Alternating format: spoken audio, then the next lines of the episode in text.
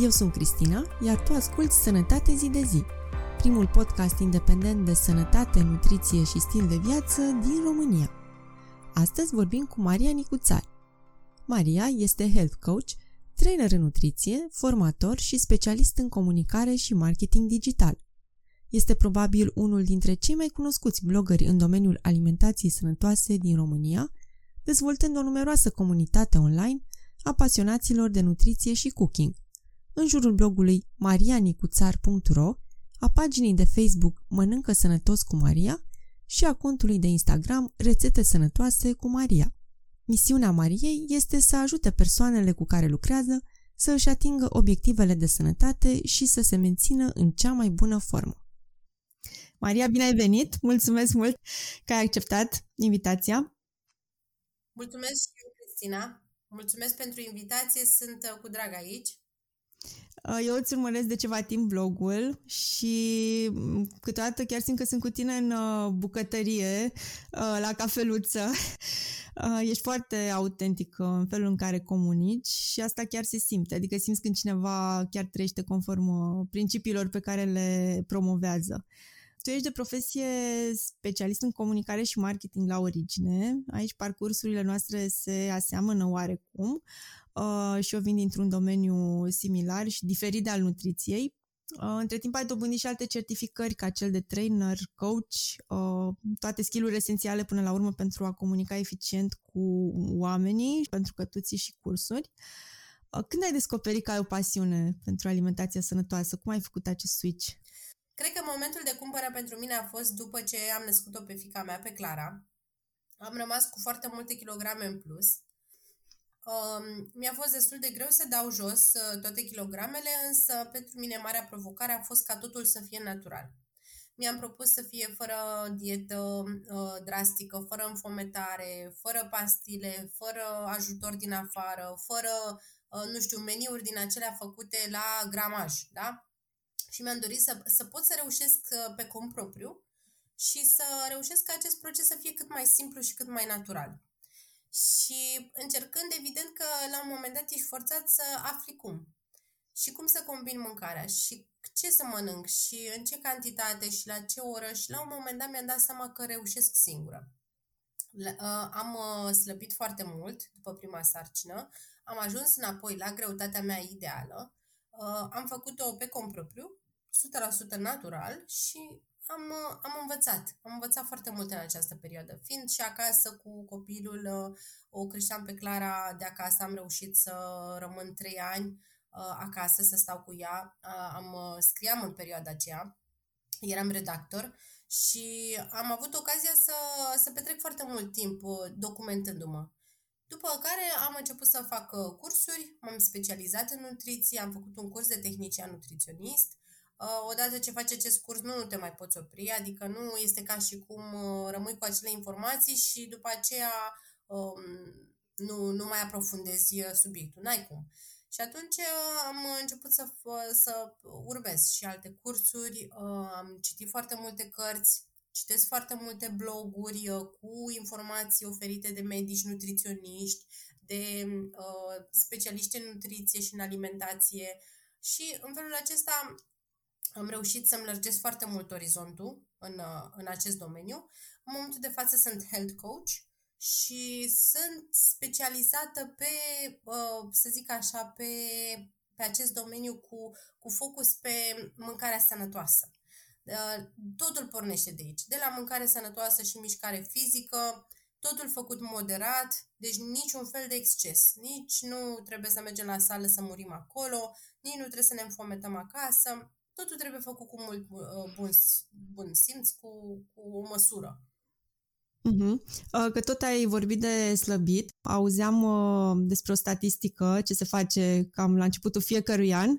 Pierderea în greutate se situează pe primele locuri în topul rezoluțiilor pe care oamenii le fac la început de an, da. iar conform revistei Forbes, anul acesta clasamentul este, în această ordine, îmbunătățirea sănătății mentale, cred că este pentru prima dată după pandemie, îmbunătățirea condiției fizice, pierderea în greutate, îmbunătățirea dietei și îmbunătățirea situației financiare. Însă pierderea în greutate este de obicei și rezoluția pe care oamenii o încalcă, tot conform unui uh, studiu, uh, este cea mai frecvent încălcată rezoluție, deci practic nimeni nu prea reușește să se țină de ea. De ce e atât de greu să slăbim?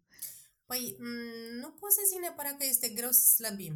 Este ușor să slăbim în, um, în condițiile în care avem motivațiile potrivite.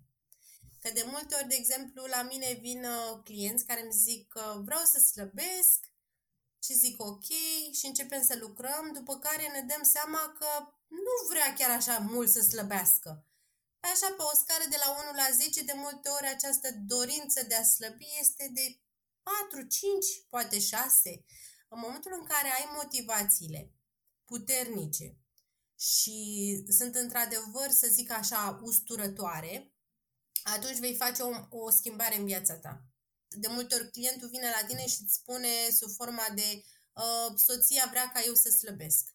Sau uh, cineva își dorește ca eu să slăbesc. Sau mi s-a spus că ar trebui să slăbesc. Sau nu prea mai îmi vin bine hainele. Uh, deja îți dai seama că motivația acelei persoane nu este de 9 sau de 10 și nu e intrinsecă. Exact, exact. Ori nu este intrinsecă și vine de la soție, ori este intrinsecă, dar este mult prea micuță. Și în momentul în care nu este măcar de un nouă, adică să te facă să te simți inconfortabil în pielea ta, nu are puterea să se manifeste. Însă în momentul în care, spre exemplu, dăm un exemplu mai nefericit, dar care este foarte, foarte eficient, vine medicul și îți spune, Doamne ferește, ai o boală de ficat sau de ceva, de pancreas, ai diabet, trebuie să slăbești că altfel e de rău, uh, slăbitul uh, se realizează foarte repede. Da? De ce? Fiindcă dintr-o dată a venit motivul și este un motiv atât de puternic încât te face să iei acțiune. Deci nu, nu se mai pune problema că nu poți. Uh, întrebarea este ce te motivează? Și motivul ăla, pe o scară de la 1 la 10, cam pe unde se situează. Că dacă e de trei, poate să stea acolo ani de zile și nu, nu deranjează pe nimeni. Reușești vreodată să îi faci pe oamenii nemotivați suficient să se motiveze sau se pierd pe parcurs? Aici e, e întrebarea cea mai bună. Motivația, din păcate, nu poate să, să ne dea cineva din afară. Putem doar noi, din interior, să o avem, să o formăm, putem, cu siguranță, prin anumite tehnici, să ne găsim motive mai bune. Și aici, să zic așa, un coach poate să ajute foarte mult, fiindcă te poate, um, te poate, poate lucra cu tine să descoperiți împreună ce altceva te motivează. Că poate nu te motivează faptul că uh, hainele nu-ți vin bine și ai vrea să îți vină mai bine, dar poate găsim împreună un motiv mai bun. De exemplu, uh, să încerci să dai un uh, model bun, să fii un model bun pentru copiii tăi. Sau să trăiești în loc de 60 de ani, să poate să ajungi să trăiești 90 de ani. Sau uh, în loc să mergi la plajă cu un uh, costum de baie dintr-o bucată și să porți un șal care să, să mai ascundă din forme, da? Poate vrei să porți un uh, costum din două bucăți și să n-ai nevoie de absolut nimic. Ba din contră să întoarcă lumea privirea după tine pe plajă. Aici intervine coachul și te poate ajuta să-ți găsești niște motivații la care tu poate înainte nu aveai acces sau poate nu te-ai fi gândit la ele. Și atunci, în momentul în care descoperi că există și alte motive, poți să ți le setezi pe acelea ca pârghii pentru schimbare.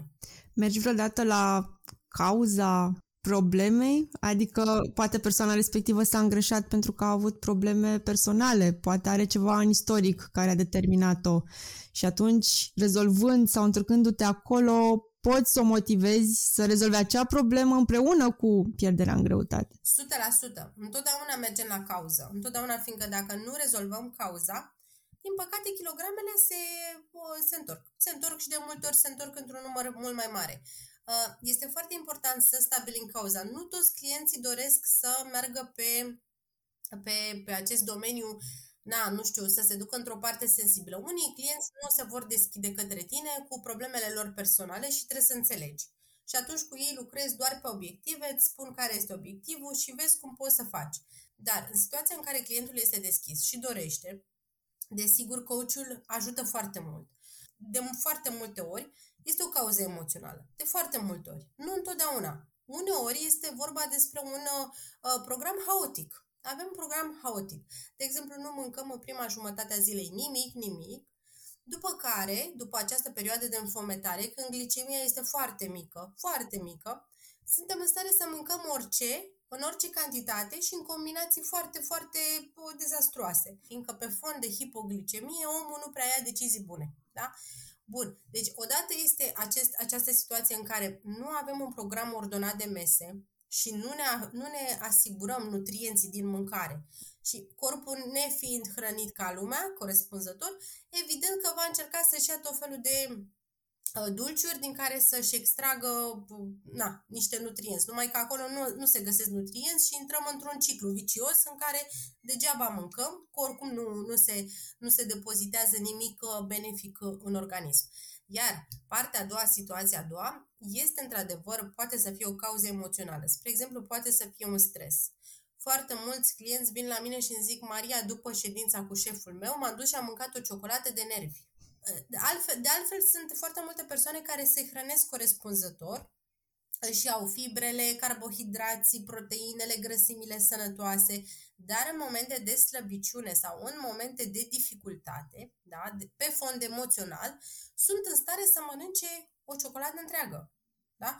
Și nu una neagră, ci una care, vă dați seama, au, probabil că are în jur de 600 de kilocalorii, poate să aibă și mai mult de atât, depinde de ciocolată. Trebuie să poți să faci față stresului de zi cu zi, care oricum nu poate fi evitat și nu poate fi înlăturat. Deci el va exista întotdeauna, dar trebuie să știi cum să jonglezi cu el și cum să-l canalizezi, da? Bun, am avut o zi proastă, putem să mergem la sală, putem să facem o plimbare, putem să facem 5 minute de uh, meditație, de yoga, respirăm adânc, vedem ce facem. Dar, din păcate, sunt și persoane care aleg uh, să-și, uh, să-și calmeze aceste stări cu mâncare. Și asta este o calmare. Corpul nu face nimic greșit. Deci uh, mintea, că de fapt de la minte pornește totul. Mintea are nevoie de o metodă de a se calma. Și în condițiile în care nu găsește altă metodă mai bună, alege să folosească mâncarea. Uh, unele persoane, eu de exemplu, mă număr printre ele, nu pot să mănânce, au exact reacția opusă pe fond emoțional, refuză să mai mănânce, nu se mai pot atinge de mâncare până nu își rezolvă problemele. Ai avut și persoane care, nu știu, încearcă să se îngrașe, de exemplu, sau au problema în sens invers. Da, am avut și uh, astfel de persoane. Uh, situația este aceeași, este identică. Este vorba că emoțional noi trebuie să rezolvăm problemele emoționale ă, în mod emoțional, adică tot cu emoții. Da? Nu le rezolvăm cu mâncare. Nu, nu o să rezolvăm niciodată ceva care are ca și cauză um, o, o stare exterioară cu mâncare. Da? O ceartă cu șeful va trebui să fie discutată cu șeful. Da? Un e-mail care nu ne face niciun fel de, să zic așa, nicio surpriză plăcută, ci este un e-mail distrugător, da? Nu știu, avem probleme în vânzări, ă, este un departament cu care suntem în conflict sau ceva, nu o să putem să-l rezolvăm cu o sticlă de vin sau de bere sau ceva băut. Nici măcar cu o cafea. Sunt mulți care aleg să fumeze. Tot așa, sunt oamenii aceia pe care îi auzi, mă duc la o țigară, mă calmez și vin înapoi calm. Și, da, țigara îi ajută, dar nu este nimic din țigară. Este vorba numai despre noi, despre programarea noastră. La fel sunt și persoane care zic asta după o cafea. Beau o cafea, mă liniștesc, după care știu cum să răspund la mail. Da? Totul este de programare, deci totul este despre imaginea pe care noi ne-o facem în mintea noastră și ne zicem, uite, eu cu, cu problemele de genul acesta le rezolv cu soluția asta. Și îmi fac soluția, asta este soluția mea. Uh-huh. Dar e important să conștientizăm că avem asemenea obiceiuri. Cred că de multe ori oamenii nici nu-și dau seama, ajung să le facă pe pilot automat. Se duc, își aprind țigara, își pun ceva de mâncare. Dacă îi întrebi de câte ori ai mâncat ciocolata azi, nici nu mai știu să spună că l-a intrat în obișnuință și creierul nu mai conștientizează. Și atunci e nevoie să schimbăm obiceiurile astea cu altele mai bune până la urmă. Sunt și vicii, dar și obiceiuri. Da, este adevărat. Uneori, uh, persoana respectivă poate să nu-și dea seama. De aceea, uh, un uh, nutriționist, să zicem așa, un tehnician nutriționist, un specialist în nutriție, te poate ajuta și chiar și un coach te poate ajuta cu exercițiul uh, următor. Um, ți se cere, de exemplu, pentru o zi, două, trei, câte poți tu, să-ți faci un jurnal alimentar. Și în acel jurnal alimentar să poți să notezi absolut tot ce mănânci în ziua respectivă. Foarte puțini clienți țin jurnalul, însă uh, partea magică este că atunci când ții jurnalul și uh, faci un inventar a ceea ce ai mâncat și orele la care ai mâncat, uh, poți să-ți dai seama foarte clar, poți să conștientizezi de câte ori am mâncat și de ce am mâncat și uh, ce m-a făcut să mănânc. Fiindcă dacă te-a făcut să mănânci un e-mail deranjant, e clar că acolo nu e, nu e problemă de la mail. Însă de multe ori ne este teamă să răspundem, ne este teamă să nu supărăm pe cineva, ne este teamă de conflict, este teama de a face față unei provocări. Și atunci, ca să nu intri în acea provocare, care poate ți se pare greu de digerat, greu de rezolvat, da? Prefer să, să țin tine și să mai pui ceva, mai, mai pui acolo ceva, mai îndeși sentimentele alea cu ceva. Le, le amortizezi, le anesteziezi. Aș vrea să ne întoarcem puțin la fumat, pentru că l-ai menționat mai devreme. Există vreo asemănare între dependența de mâncare și dependența de tutun? Um, exact la fel ca și la slăbit. Este același lucru. Dependența de mâncare este la fel ca și dependența de fumat. Nu contează faptul că, adică nu este o diferență între a mânca un hamburger în condițiile în care ești deja la obezitate de gradul 3. Da? Obezitate de gradul 3 înseamnă obezitate morbidă. Înseamnă că în orice clipă se poate întâmpla ceva nefast. Uh, și sunt persoane în această situație care, chiar și așa, mănâncă un hamburger cu de toate și asta este, își asumă, își asumă. Uh, este același lucru cu a fuma o țigară. Când știi că ai probleme cu plămânii sau o altă problemă medicală care, care se bate cu cap. Hipertensiune, de exemplu. Exact. Care se bate cap în cap cu țigara și cu toate acestea tu decizi că vei fuma. Este fix același lucru, este același mecanism. Dacă reușești să-l uh, controlezi pe unul dintre ele, controlezi întreaga paletă de vicii. Fiindcă și mâncarea în cazul acesta este tot un viciu. Uh, aici la țigară este mai greu decât la mâncare, este mult mai greu. Este într-adevăr mult mai greu. Uh, dar mecanismul este identic. Dacă ai o motivație foarte mare, poți să renunți la țigări. Dar trebuie să ai o motivație, nu voință, că multă lume zice, a, n-am voință. Nu este vorba de voință. Voința funcționează doar atunci când noi o punem în slujba unor motive foarte, foarte bune. Ori dacă noi nu avem motive foarte bune și nu sunt întemeiate sau, cum am zis eu, sunt pe o scară de la 1 la 10 sunt de 3-4, nu avem ce să facem cu ele. Pur și simplu, noi doar spunem că vrem să ne lăsăm de fumat, dar de fapt în, în inima noastră Uh, fumatul acela ne produce un beneficiu mai mare decât uh, gândul de a ne lăsa de fumat. Fiindcă sunt foarte multe programe mentale pe care ori le-am preluat, ori ni le punem noi singuri în cap, dar majoritatea, sincer, sunt preluate.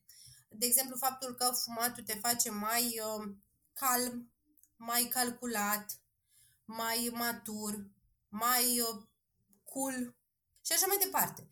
Dar acestea sunt doar niște povești pe care noi ni le spunem și noi am putea să fluierăm într-un fluier. În loc să, să, să tragem dintr-o țigară, putem să fluierăm. Dacă noi ne-am programat că, domnule, eu când fluier din fluierul ăsta, eu mi induc o stare de calm, chiar așa va fi. E vorba numai despre poveștile pe care noi le spunem și pe care suntem gata să le acceptăm. Fiindcă în momentul în care Uh, pur și simplu vrem să ne dezlipim de o poveste și ne, ne gândim, eu nu mai cred în povestea asta de aici încolo și vreau să-mi creez o altă poveste, poți să treci în altă barcă. Poți în acel moment. Aici coach ajută foarte mult, fiindcă um, te poate ajuta să, să găsești motivele. Te poate ajuta să, să te vezi nefumător, fiindcă de fapt aici este un mare secret și ar, ar putea să fie, să zic așa, cel mai mare secret, care te poate ajuta să te lași de orice fel de viciu. În momentul în care tu te poți vizualiza ca fiind nefumător și poți să rămâi cu imaginea aceea în minte uh, o dată de două ori pe zi, timp de 20-30 de zile și tot faci exercițiul cu tine nefumător fiind și fiind într-o stare care să-ți producă plăcere, pur și simplu te vezi ca fiind nefumător și uh, experimentezi o stare de plăcere și de satisfacție. La un moment dat creierul înțelege că asta e direcția pe care tu o vrei. și s-ar putea să vezi niște rezultate uimitoare. Uimitoare. Însă, dacă tu pe cont propriu nu poți să faci aceste exerciții, poți să mergi cu un uh, coach. Am tot vorbit de coach, un cuvânt uh, preluat din limba engleză. În afară există o experiență îndelungată în această profesie, dar la noi este relativ nouă. Uh, coachul este de fapt un antrenor, nu? Un consultant, o persoană care te însoțește într-un efort personal pe care îl faci. Uh, să explicăm puțin și ce înseamnă această activitate în cazul nutriției, pentru că multora poate nu le este familiar acest termen. Uh, este într-adevăr la început de drum. Acum, de ce ar merita să apelezi la un coach? Pe lângă orele acelea de experiență pe care le are, Uh, se mai adaugă orele pe care uh, le are cu persoane care se luptă cu aceeași problemă cu care te lupți tu. Aici este marea, marele câștig. Este o persoană care deja a lucrat cu zeci, sute, poate mii de alți clienți care se luptă cu aceeași problemă și, de-a lungul timpului, uh, știe cu ce are de-a face, știe cum poate fi atacată problema, din ce punct de vedere, știe ce argumente să-ți dea în momentul în care tu vii și spui, da, dar uite, eu vreau să mă las de fumat, dar atunci când vreau să mă las de fumat, apare problema asta. Deja coachul știe despre ce este vorba, înțelege foarte bine prin ce treci și te poate ajuta. Uh, coachul, uh, din acest punct de vedere, este foarte asemănător cu psihologul. Că mulți spun, da, uite, mergi ca la psiholog. Din păcate, în România, nici, nici imaginea psihologului nu este bine văzută. Sunt foarte, foarte mulți oameni care atunci, dacă cumva vreodată îndrăznești să le zici ai, vrut, ai vrea să te duci să vorbești cu un psiholog, că uite, poate ar fi cazul. Uh, o iau ca pe un fel de afront. A, psiholog, adică deja am mai făcut nebun. Și psihologul și coachul, amândoi sunt doi specialiști, doi profesioniști care te pot ajuta, în primul rând, să te, să te auzi tu. Fiindcă în care te întreabă care e problema, adică cu ce obiectiv ați venit astăzi, ce doriți să rezolvăm astăzi și tu începi și spui și verbalizezi și începi să scoți de acolo, de undeva din profunzime, niște probleme și le pui în, în, într-o anumită perspectivă, uh, încep să se rezolve de la sine multe, multe probleme. În momentul în care faci primul pas și spui, gata, eu vreau să rezolv această situație și vreau să o rezolv cu ajutorul cuiva care știe cum se rezolvă. Da? În momentul acesta, deja uh, problema uh, intră pe un făgaș bun. Ea este pusă pe o agendă. Este pe agenda ta, dar gândește-te că este și pe agenda coachului, care are tot interesul ca tu să-ți rezolvi acel obiectiv, să-ți îndeplinești obiectivul. Obiectivul lui este ca obiectivul tău să se îndeplinească. Te ajută foarte mult să-ți clarifici obiectivul, să stabilești ce este cel mai bine pentru tine acum și te ajută să ajungi acolo pe căile tale. Nu, mulți zic că coaching înseamnă că îmi dai sfaturi. Nu este adevărat. Coachingul de cele mai multe ori se bazează pe resursele tale, iar tu cu resursele pe care oricum le deții, dar poate nu ești conștient de ele, o să-ți alegi cel mai bun drum ca să-ți uh, soluționezi problema. Maria, tu promovezi uh, anumite stiluri alimentare. Uh, recunosc că eu rezonez cu ele. dieta mediteraneană, vegetariană, vegană, ro-vegană și majoritatea rețetelor tale sunt din sfera aceasta. Ce au în comun și de ce le putem considera mai sănătoase ca altele? Majorit, uh, toate de, de până acum, uh, mai puțin dieta mediteraneană, care în dieta mediteraneană mai ai permisă un pic de carne, din când în când, dar trebuie să fie carne slabă, foarte puțină, în special trebuie să fie pește, pește, da? Bun, Celelalte, vegană, vegetariană și ro-vegană, 100% acolo este exclusă carnea, cu care eu sunt total de acord. Din păcate sunt foarte mulți oameni, este adevărat că trebuie să ai curaj să... Că și mie îmi spun foarte mulți, măi Maria, dar tu nu mănânci carne, tu nu ai carne în rețetele alea, pune un pic de carne. Da? E, acum, fiecare este liber să-și aleagă stilul de viață și stilul de alimentație după cum dorește. Eu consider că um, toate aceste stiluri de alimentație, deși li se spune, li se spune dieta mediteraneană, dieta vegană, nu prea sunt ele diete, sunt stiluri de alimentație. Uh, au în comun faptul că accentul cade pe, pe legumă, pe vegetal, pe salate, pe verdețuri, leguminoase, cereale integrale, uh, automat sunt mult mai sănătoase decât orice fel de altă dietă, unde accentul cade pe slăbire. Da? Ă, secretul, ca să poți să slăbești, este să nu-ți dorești să slăbești. Acesta este, de fapt, secretul. Unul dintre secrete, că sunt foarte multe bă, reguli de aur. Dar o regulă este să, să te concentrezi pe ideea de a mânca sănătos uh, și sustenabil și să-ți facă bine și să se digere bine și să te simți tu bine și cu conștiința împăcată și să știi că ai mâncat sănătos și apoi slăbitul vine ca un fel de rezultat. Vine ca un fel de bonus, ca un fel de cadou. De aceea eu nici nu recomand să ne urcăm în fiecare zi pe cântar și să ne cântărim și să ne gândim uh, în termen de calorii sau um, mâncăm acum 50 de grame de um, salată, mai încolo mâncăm 35 de grame de migdale și așa mai departe. Nu. Eu promovez stilul de mâncat sănătos, să te simți sătul, nu prea plin, da?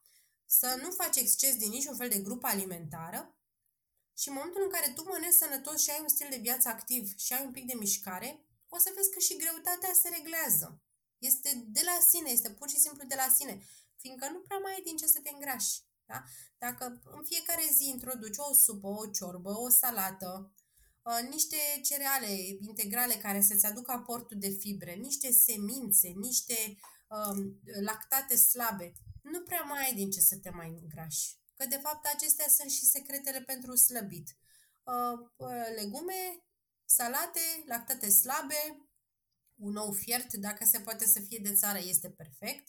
Deci de la niște găini fericite, crescute în curte așa cum trebuie să fie crescute, să nu fie niște animale chinuite, este perfect. Este pă, secretul către o viață liniștită, lungă și trăită până, poate, până peste 90 de ani. A, prin definiție, dietele vegetariană, vegană exclud carnea, pe care mulți o asociază în general cu proteina. Astfel că există această teamă că în lipsa cărnii nu vom avea suficientă proteină. Cum abordezi tu acest subiect? Bine, acum mulți când zic vegetarian, de fapt se referă la ovo-lacto-vegetarian sau uh, pescetarian, aici sunt niște diferențe. Ovo-lacto înseamnă că avem voie și ouă și lapte, sunt mai multe categorii de vegetariani. Uh, evident că majoritatea celor care au studiat nutriție pun întrebarea, bun, și proteinele de unde? Uh, restul lumii care nu a studiat nutriția îți vor spune că fără carne o să mori, leșini, uh, nu știu ce se întâmplă, în fine, n-ai tărie să muncești sau n-ai tărie să faci nu știu ce. Evident că nu este adevărat, fiindcă sunt foarte multe exemple mai nou în jurul nostru de persoane care fac și bodybuilding și fac și tot felul de activități care, ce să mai, demonstrează foarte clar că acolo există forță și anduranță și tot ce trebuie și cu toate acestea sunt uh, vegetariani sau unii dintre ei chiar sunt vegani. Deci mitul acesta cu carnea, care să fie obligatoriu, oricum a fost pulberat de foarte mult timp. Eu acum nu judec. Fiecare persoană este în măsură să mănânce și să se uh, hrănească cum consideră de cuvință. Da? Dar Uh, referitor la proteine, mai este un, un calcul de, spre exemplu, uh, cam câte grame de proteine trebuie să mâncăm noi pe zi. Un calcul așa mai rudimentar spune că 0,8 înmulțit cu numărul de kilograme pe care le avem noi. Deci, 0,8 ori 55 de kilograme, da? Ajungem acolo. Oricum ar fi, trebuie să fie sub numărul nostru de kilograme. Deci ar fi un fel de, să zic, 47 de grame, 48 de grame, nu, nu calculăm acum, dar oricum ar fi, este sub. Dacă este să facem un calcul și ne ținem acel jurnal alimentar, măcar o zi, două, trei, și folosim și o aplicație online care se găsește și este gratuită, putem să ne facem un calcul să vedem cum ajungem la acele grame de proteine, fiindcă se ajunge foarte ușor. Numai din pâinea integrală. Dacă ne uităm pe pâinea integrală, pe etichetă, pe spate, o să vedem că uh, cele mai noi uh, mărci de pâine integrală se laudă cu 10 sau 13 grame de proteine la 100 de grame. Deci 13 grame de proteină la 100 de grame, iar 100 de grame o poți face din două felii mari, da? Sau din uh, patru felii foarte mici. Cu o felie mică de obicei are cam 25 de grame. Deci să zic așa, din două felii mai, mai mari, că de obicei pâinea integrală este mai îndesată Uh, cântărește mai mult la, la, la greutate. Și atunci, din două felii mari, tu ții 13 grame de proteine. Deci deja ești uh, acolo, ești în schemă. mai trebuie să mai pui uh, câteva uh, alimente și nu ești foarte departe. Un ou fiert, dacă îți permiți și vrei să mănânci și incluzi în dieta ta și ouă fierte, sau, în fine, omletă, cum vrei tu să le gătești, mai ești acolo câteva grame de proteine. Un iaurt, o bucățică de brânză, fasole, leguminoase, linte, tot felul de alte produse, uh, nu, nu, să, nu să duci lipsă de proteine. Ce părere ai de dieta keto, care este o altă dietă care la fel exclude o întreagă grupă de nutrienți? Keto este o dietă foarte bună din punct de vedere medical, uh, fiindcă are un impact pentru, ea așa a fost descoperită, pentru pacienții cu epilepsie și cu tot felul de alte uh, probleme de, de, de, la nivel neurologic. Da?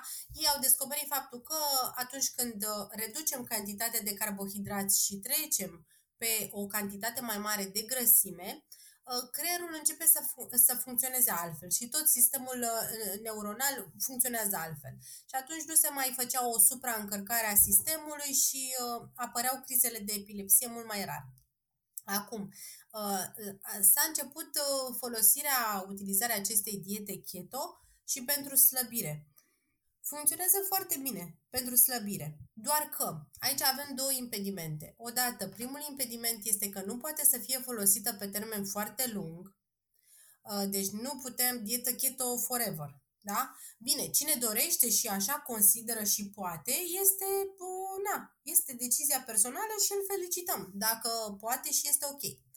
Însă, în momentul în care noi introducem cantități mai mari de proteină și grăsime, presiunea uh, se mută pe ficat și pe uh, rinichi, fiindcă ficatul și rinichii sunt organele care au această funcție naturală de detoxifiere. Funcție, procesul este natural, adică întotdeauna ficatul a făcut detoxifierea împreună cu rinichii. Ei lucrează în comun. Ei trebuie să elimine toate toxinele din corp. În momentul în care noi introducem cantități foarte mari de proteină animală, uh, Proteina animală lasă în corp alte reziduri față de proteina vegetală. Toate aceste reziduri trebuie să fie detoxifiate de ficat și de rinichi. Automat, ficatul și rinichii vor munci peste program. Deci vor munci mai mult decât este normal. Cei mai buni prieteni ai ficatului sunt carbohidrații. Întotdeauna au fost și întotdeauna vor fi. Și ai creierului. Da, la creier sunt bune și grăsimile. Sunt bune și grăsimile, dar pentru ficat, carbohidrații sunt prietenii cei mai buni, iar aici facem distinție între carbohidrații complexi și cei simpli. Deci nouă ne plac cei complexi. Da? Ne plac uh, legumele, leguminoasele, ne plac uh, amidonoasele, ne plac pastele, ficatul iubește pastele, da? Nu în cantități mari și nu cu o tonă de brânză. Ficatul iubește brânzica de vaci. O adoră, este ceva din care se hrănește și care îi face bine. Numai să nu fie foarte grasă, deci să nu fie necată în smântână. Să fie o brânzică de vaci adevărată. Și fără sare adăugată, că oricum are Sonia. Da, exact, fiindcă și sarea, din păcate, obosește ficatul și la fel și rinichii și îmbolnăvește dacă este în exces. Orice exces strică. Uh, iar keto, din păcate, este un exces este un exces de proteină și animală uh, în defavoarea carbohidraților. Iar trebuie să fie folosită oricum uh, numai sub supravegherea unui medic nutriționist, care poate să-ți calculeze exact câte grame de proteine, câte grame de uh, lipide, când uh, trecem pe corpi cetonici, când suntem în, uh, da, în tot felul de uh, procese ale organismului care necesită să mai scădem un pic grăsimile, să mai creștem un pic proteinele. Sunt niște calcule pe care, uh, sincer, eu le-aș lăsa numai pe mâna unui medic nutriționist care a mai uh, uh, avut uh, pacienți care doresc să țină keto și care au un obiectiv foarte, foarte clar pentru keto din păcate, acum keto este pe internet. Toată lumea ține keto așa cum dorește. Da? Dar problema aici, știți care e? S-ar putea la un moment dat să se creeze un dezechilibru uh, care este mai greu de uh, remediat. Că se creează un dezechilibru acolo unde nu este o, o, o mână o fermă, un ochi atent, o persoană care să poată să calculeze și să te poată uh, duce mai departe pe acest drum, uh, se poate crea dezechilibru și acolo înseamnă că la un moment dat, când tu renunți la keto și treci înapoi pe dieta ta cu paste, orez, cartofi și uh, clătite, s-ar putea să, uh, să ai o surpriză foarte neplăcută. Și mai mult de atât, dieta keto nu poate fi ținută de o, absolut oricine. Deci o persoană care are ficatul afectat sau are anumite probleme uh, și afecțiuni medicale uh, în ceea ce privește rinichii și nu numai, și chiar și uh, stomacul, nu poate să țină keto. de și dietele acestea ar trebui să fie ținute cu un medic. Și de cealaltă parte avem uh, dieta mediteraneană, care e de fapt mai mult un stil de viață, nu? Care ar fi câteva caracteristici ale acestei diete? Când discutăm despre dieta mediteraneană, este o dietă foarte safe. Deci este o dietă sigură. Noi oricum în România mâncăm aproape mediteranean. Fiindcă, de exemplu, și Turcia și Bulgaria sunt, uh, Turcia oricum este la Mediterană, ea oricum are dietă mediteraneană ca și uh, tipar uh, clasic. Uh, uh, la fel și Bulgaria. Bulgaria funcționează 90%, este tot dietă mediteraneană și noi suntem foarte, foarte aproape.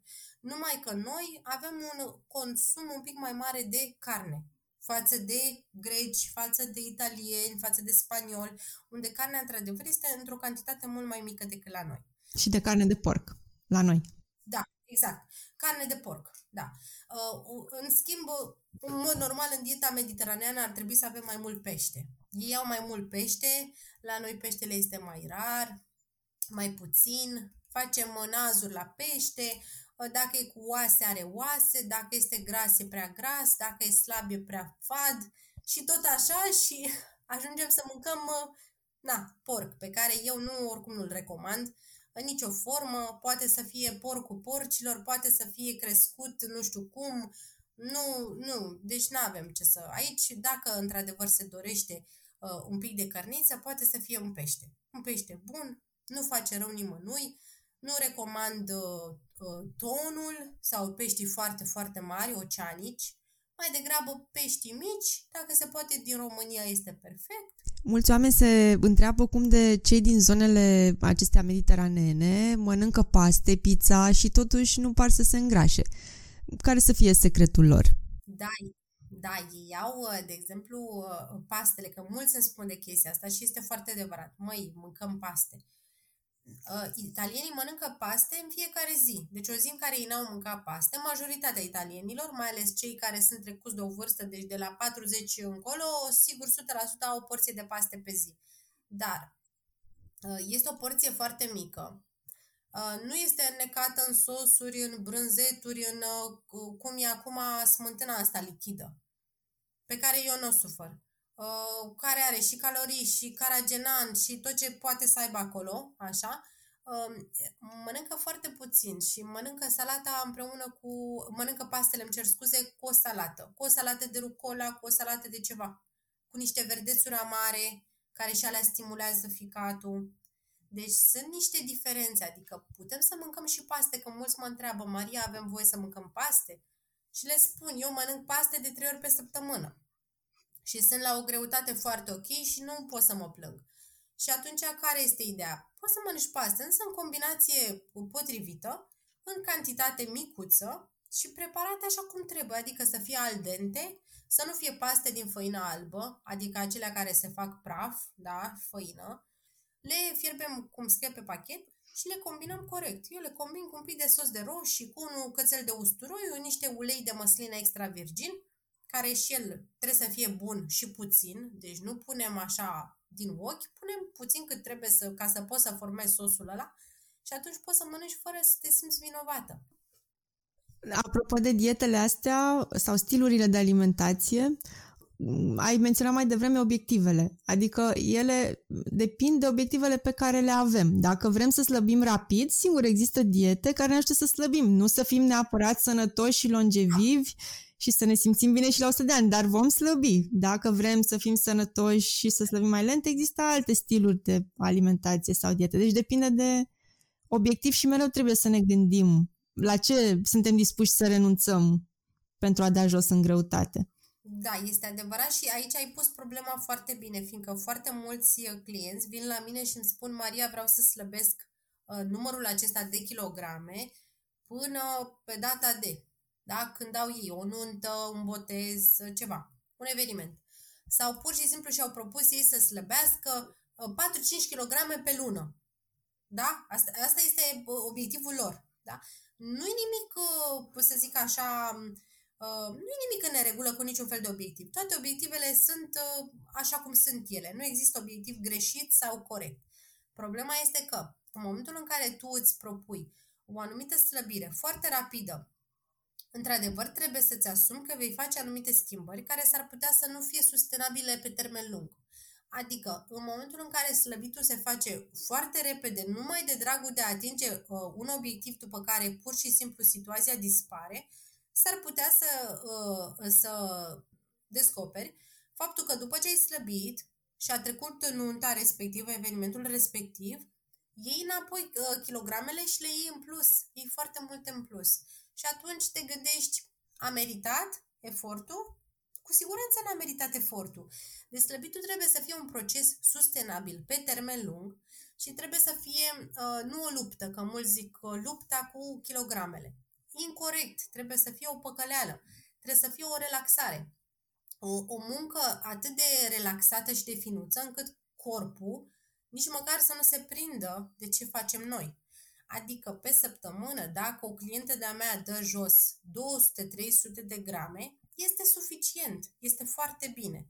Fiindcă asta înseamnă că la sfârșitul lunii o să aibă un kilogram dat jos, în jur de un kilogram, un kilogram jumate și este suficient. Uh-huh. Pentru că oamenii de multe ori spun, nu vreau să mă înfometez, asociază slăbitul cu înfometarea. De fapt, nu-și dau seama că poți să fii malnutrit chiar dacă ești obez, pentru că organismul tău nu are ce trebuie, nu are nutrienții care îi trebuie. De fapt, îi trebuie alimente cu o densitate calorică mai mică și un volum mai mare, astfel încât exact. te poți simți sătul, dar da. mâncând alimente cu numărul de calorii exact. de care chiar ai nevoie, nu extra. Exact. Cum este salata, care, exact cum ai spus tu, cu privire la densitatea calorică, volumul este foarte mare, numărul de calorii este foarte mic. Dacă stăm să luăm un baton de ciocolată, volumul e foarte mic și caloriile sunt foarte mari. Deci sunt două lucruri diferite. Sunt foarte multe. Aici este o mare uh, greșeală pe care o fac multe persoane când vor să slăbească. Uh, apropo de ce ai spus tu de înfometare. Se înfometează, da, și spun o să slăbesc. Din punct de vedere uh, medical, să zic așa, nutrițional, în momentul în care tu îți, o, îți obișnuiești corpul pe termen lung cu un stil așa foarte, uh, foarte sever de a mânca și cu foarte, foarte puține calorii, tu nu-ți dai seama că la un moment dat când o să vrei să crești numărul de calorii, că nu o să poți să stai toată viața cu 500 de calorii pe zi. Kilogramele vor veni înapoi uh, fugind. Tu trebuie să-ți alegi un stil de alimentație care să fie ok, îl negociezi tu cu corpul tău. Și trebuie să fii 100% sigură că poți să-l susții pe termen lung. Asta înseamnă nici el să nu facă foamea, da? nici tu să nu te îngrași, da? Și el să-și ia toate vitaminele, mineralele și tot ce are el nevoie și să fiți fericiți amândoi. Trebuie câte puțin. Deci uh, slăbitul este un fel de e un fel de furat. Trebuie să furi câte puțin, fără să se prindă organismul că tu acum îl uh, treci printr-o perioadă de nu știu, de înfometare. Deci nici nu trebuie să existe așa ceva. Nu trebuie să fie foame. Trebuie să fie să, să te simți sătul. Eu nu sunt adepta nici a uh, dietelor în care să mănânci uh, un baton cu care să-ți uh, uh, înlocuiești o masă. Decât, nu știu, dacă ar fi batonul ăla să conțină tot ce trebuie să conțină, însă este foarte greu. Și atunci eu prefer o salată mare și nutritivă, cu tot ce trebuie înăuntru, care să îți înlocuiască o masă, spre exemplu, să-ți înlocuiască cina. Eu, de exemplu, la cină de multe ori fac o astfel de salată care să conțină de toate și cu ea înlocuiesc cina. Sătulă oricum o să fiu, că n-ai cum să nu te saturi. N-ai cum. Dacă e să punem într-o aplicație din aceasta de calorii, pentru cei care se ocupă și vor să facă un test, dacă punem roșii, castraveți, ceapă, salată verde, păi și să vrei să ajungi la mai mult de pă, 50 de kilocalorii nu poți să ajungi. Oricât te chinui. Deci trebuie să fie un lighean de salată ca să poți să ajungi la 100. E foarte mult ca și cantitate și nu poți să o mănânci. Deci n-ai cum să o mănânci. Și atunci, normal că pe lângă aceste 50 de kilocalorii, tu îți permiți să mai pui ceva. Ca să poți să zici, da, uite, n-am mâncat salată goală, am mâncat salată cu ceva. Da? Deci po- poți să faci tot felul de astfel de jonglerii, numai că trebuie să-ți schimbi imaginea din mintea ta și să nu simți că va fi o pierdere. Mulți zic că, păi da, dar cum să rezist eu fără burger? Dacă tu simți că pierzi când nu mănânci fast food, acolo e problema. Tu trebuie să te gândești cum rezolvi uh, dependența de fast food și ce înseamnă fast food pentru tine. Mai sunt persoane care sunt uh, dependente de sucuri dulci, care iarăși acolo sunt calorii cu nemiluita. Deci sunt, sunt calorii cu nemiluita. Oh, da. Cunosc persoane care stăteau cu, cu sticla de suc, nu dăm nume, uh, lângă piciorul uh, biroului și 2 litri se duceau așa în fiecare zi. Da, exact. Eu am clienți care îmi spun, Maria, eu mănânc perfect, dieta mea este perfectă. Dar beau 2 litri de suc, nu dăm nume, că sunt multe pe piață care au aceeași funcție și, cum spui tu, stau cu sticla de suc la uh, colțul biroului sau pe birou, în fața ochilor și din ea beau. Păi dacă stăm să calculăm acolo câte calorii sunt, păi nici, nici nu o să reușim vreodată din mâncare să ne luăm atâtea calorii, că n-ai putea să mănânci pe zi atâtea calorii. Ideea e că aici nu mai trebuie să mai lucrezi la dietă, că dieta nu e problema. Adică ar fi și o prostie să spui, eu vreau să-mi păstrez uh, cei 2 litri de suc, și hai să mai tăiem de la mâncare. Păi nu mâncarea este problema, da? Problema este sticla de suc sau batonul de ciocolată care este o combinație între grăsime și zahăr, care este combinația care îngrașe cel mai mult. Iar combinația asta este imbatabilă între ghilimele pentru, pentru dietă, deci nu ai, n-ai ce să-i mai faci, din start e greșită. Deci problema nu este la dietă, să zici o să mănânc mai puțin. Nu, mănâncă mai mult din punctul meu de vedere, mănâncă, pune o salată, fiindcă s-ar putea să, să țipi de foame după batonul ăla de ciocolată, fiindcă n-ai mâncat fibre la prânz. Și atunci corpul tău zice mi-e foame. Și tu, fiindcă nu știi ce să-i dai, îi dai ceva ce, ce, ce ți este la îndemână. Aici trebuie desfințat dulăpiorul de dulciuri, 100%, așa, caloriile nu trebuie băute, dar știm cu toții regulile astea, deci ce spun eu acum este arhi cunoscut. Numai că trebuie să ne gândim ce înseamnă sticla de suc pentru tine. Fiindcă sticla de suc pentru anumite persoane are o cauză emoțională. La fel și uh, dulcele. Da? Dacă l-ai mâncat în urma unei, uh, unei discuții cu soția, cu soțul, cu iubitul, cu iubita, uh, problema nu mai este dieta ta, că n-ai mâncat tu fibre la micul dejun. Problema este că nu poți să-ți gestionezi uh, foarte corect problemele, da, situațiile care se ivesc și vrei să le gestionezi prin mâncare. Apropo de, de diete mai ușoare și de a nu ne îngrășa în perioada asta, suntem în uh, post. Vom fi în postul Paștelui când va fi uh, publicat podcastul și oricum pentru cine va asculta mai târziu urmează alte posturi cu siguranță.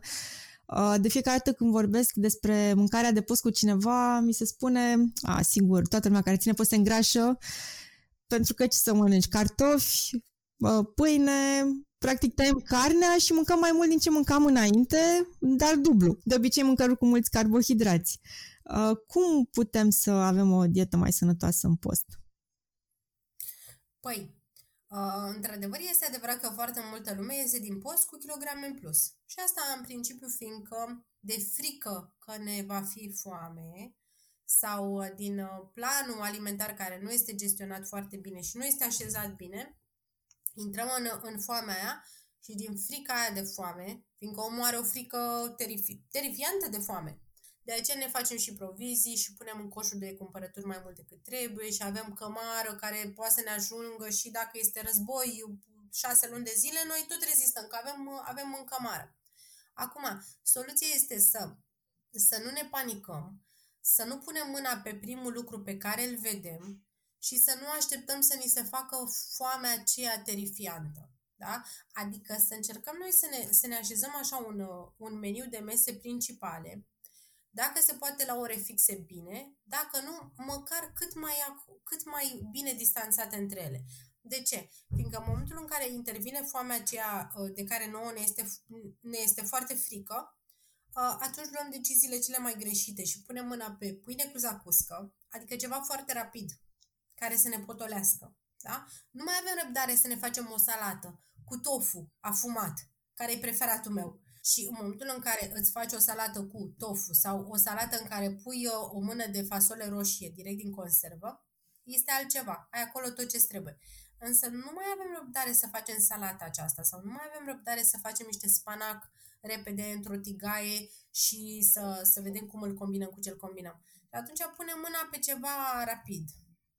Ori pe covrigei, ori pe pâine cu zacuscă sau pâine cu fasole, pâine cu humus, pâine cu ceva, da? Că lumea asta face, pâine cu uh, pate vegetal, uh, lucruri care sunt foarte, foarte rapide.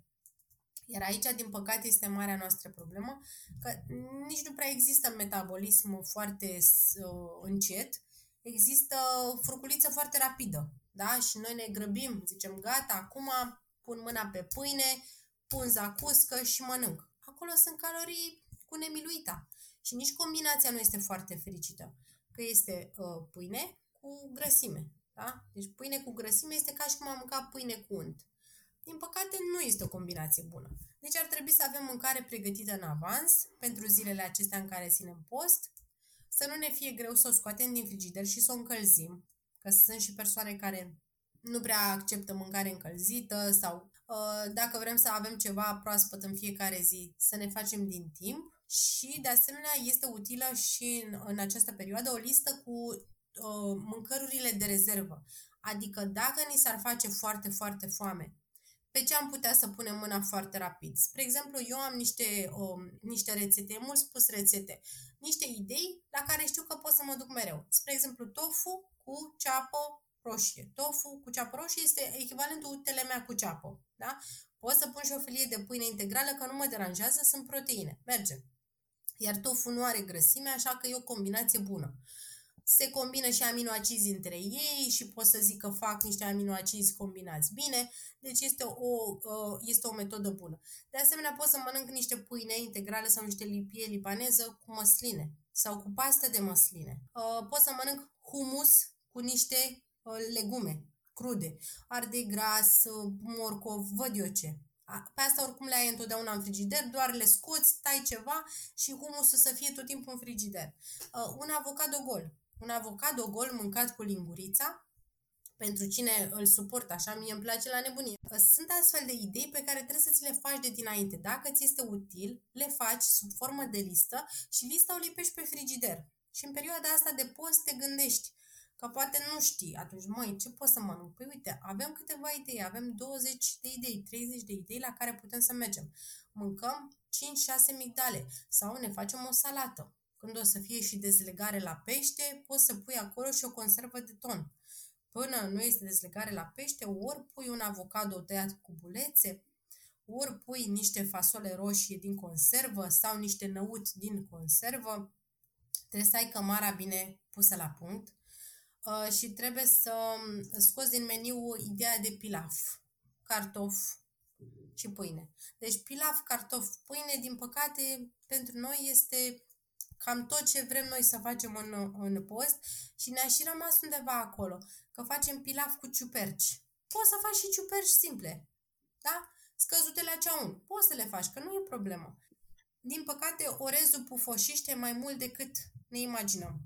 Dar ideea este că Uh, trebuie să ne să variem un pic și să nu ne fie frică să mergem și către avocado, că mulți se gândesc că avocado este scump. Avocado nu este mai scump decât carne. Dacă ne permitem să luăm carne, 100% ne permitem și avocado. Ideea este că avem foarte multe ingrediente pe care le putem folosi și care nu sunt mai scumpe decât uh, ceafa de porc. 100%. Deci avem nevoie de o planificare foarte bună uh, și de diversificare. Și poate diversificarea asta poate fi făcută și în afara posturilor sau în afara perioadelor când ne propunem să mâncăm altfel. Să încercăm să adoptăm câte o rețetă cu linte. Eu, de exemplu, multă vreme n-am știut ce este aceea linte, n-am gătit-o, dar de când am început să diversific, a început să locuiască alte rețete mai puțin, mai puțin sănătoase. Da, eu am, de exemplu, o astfel de caserole în frigider, mai fac linte și îmi țin o caserolă în frigider. Ține lintea în frigider și 6-7 zile am ținut-o eu, linte și este superbă și în a șasea zi, fără niciun fel de problemă. luăm două linguri din lintea fiartă, cu apă și sare și cu un pic de ulei de măsline și putem să o punem într-o salată. Este cantitate de proteină și e proteină curată, pură, fără niciun fel de probleme. Ce părere ai de pâine? Mulți o iubesc, dar mulți o evită. Ar trebui ea păstrată în alimentație? Eu o recomand pâinea.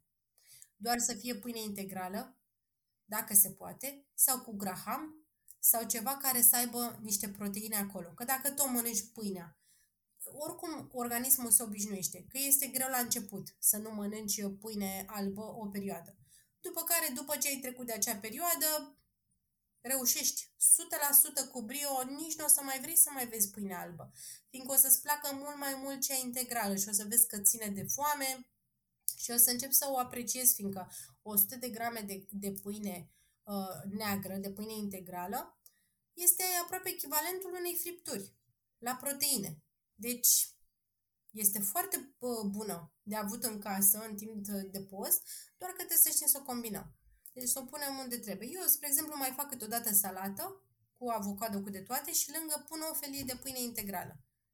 Este ca și cum te gândești uneori, zici, mă, este ca o friptură. Este, aia este friptura pe care ar fi trebuit să o mănânce un om normal, este cantitatea mea de proteine și mi-o iau din pâine, în loc să mi-o iau din uh, carne. Și este minunat. Până și ficatul este fericit. Adică el dacă ar avea gură să zică, ți-ar zice îți mulțumesc. Da?